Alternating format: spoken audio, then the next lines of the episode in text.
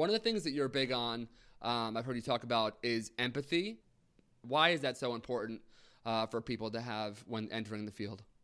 I, again, I'm not an expert on this, but from my understanding of empathy, it means your ability to imagine what it's like to walk in another person's shoe, to feel what they feel, to think what they think. And that's a very useful trait because what we're doing is, especially in the user experience design business model and, and that field, what you have to do is you have to be able to not be yourself for the day or the moment and think about what the other person is going through because you're going to solve their problem and not your problem. This is what's inherently different, in my opinion, between artists and designers. Artists are solving problems that they define and they're looking to share their perspective with the world. That's what they're trying to do. They're sharing their own perspective. Whereas designers, theoretically, are trying to solve problems for other people.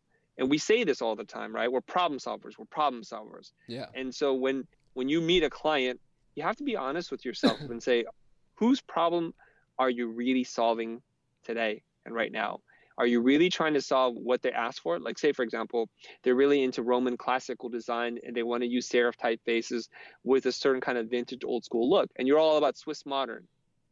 And so, what happens? And now you have conflict because you're thinking, well, aesthetically, this is the way to go. This is modern. This is going to be last forever. Why do the clients have such bad taste? Why are they always making these dumb changes to make me do stupid work? Right. Well, really, then you're imposing your set of standards and aesthetics onto another person, another company, and you also want to get paid, and that's the rub.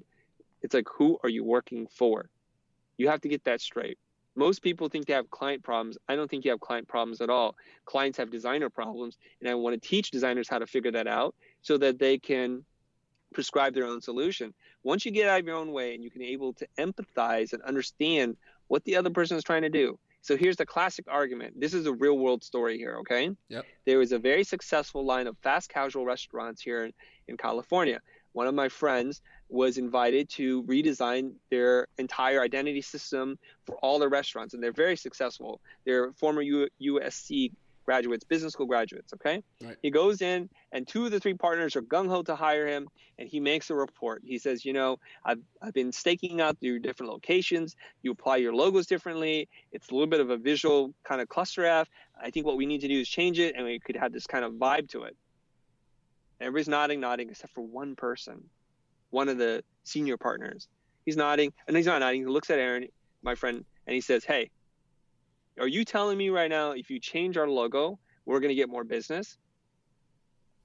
And it caught him off guard because we're not usually asked that kind of question or held accountable for the design decisions that we make.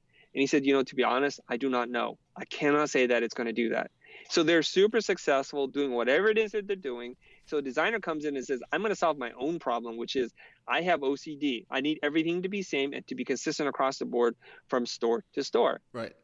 But if anything, if they change their identity, if they change anything without having an informed business perspective, they run the risk of people saying, did they get bought out? What happened? Right. What's going on here?